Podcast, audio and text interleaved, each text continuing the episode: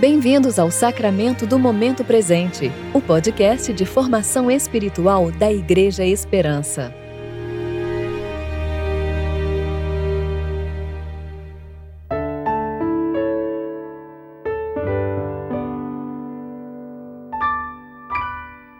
Hoje é terça-feira, 9 de fevereiro de 2021, tempo de reflexão do quinto domingo após a Epifania. Jesus disse: eu sou a luz do mundo. Quem me segue nunca andará em trevas, mas terá a luz da vida. João 8, verso 12. Eu sou Daniel Nunes e vamos meditar juntos na reflexão de Luci Alves, referente a Atos 15, de 36 a 41.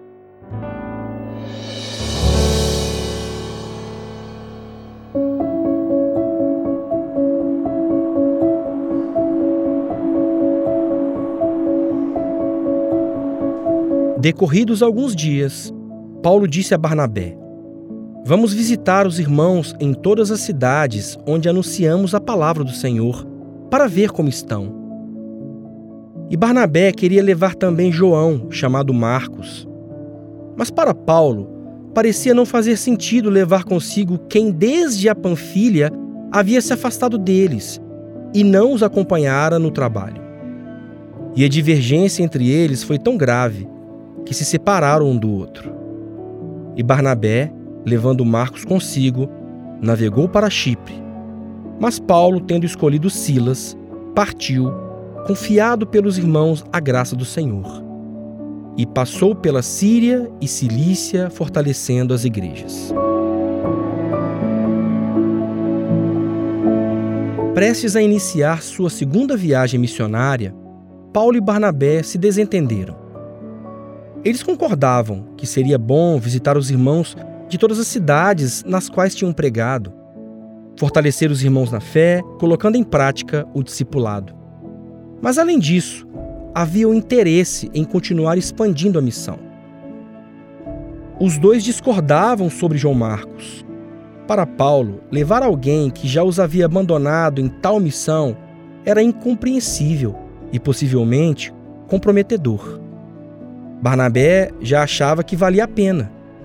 Seja como segunda chance, seja por saber ou conhecer João Marcos com maior propriedade. O desentendimento foi tão grande, a tal ponto que se separaram.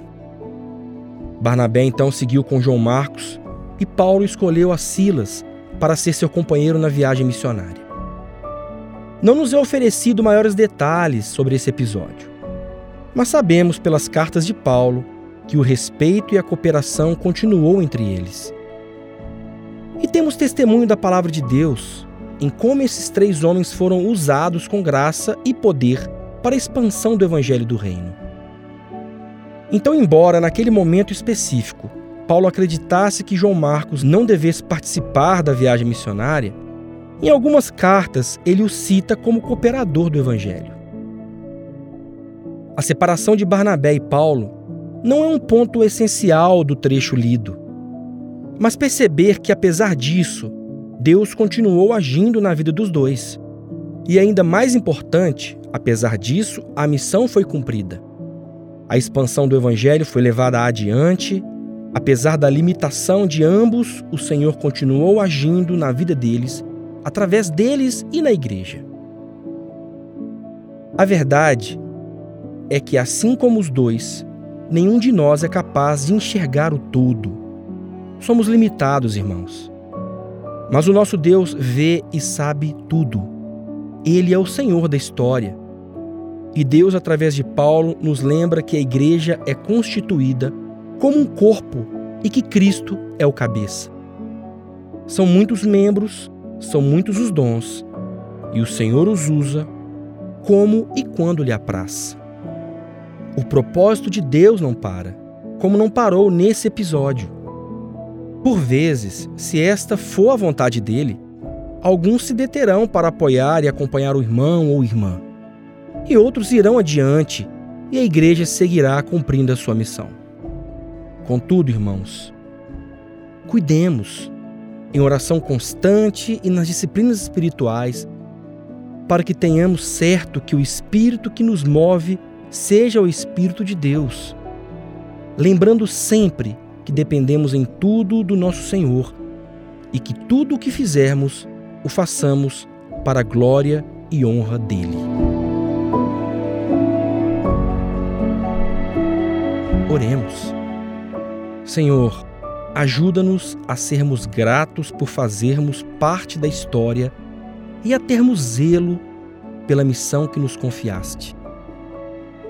Ajuda-nos para que no caminhar amemos uns aos outros como o Senhor nos amou, que perdoemos como o Senhor nos perdoou, e assim exibamos a Sua glória e a Sua luz para que todos o vejam e o reconheçam em nós. Oramos em nome de Jesus Cristo, que vive e reina contigo com o Espírito Santo, um só Deus, agora e sempre. Amém.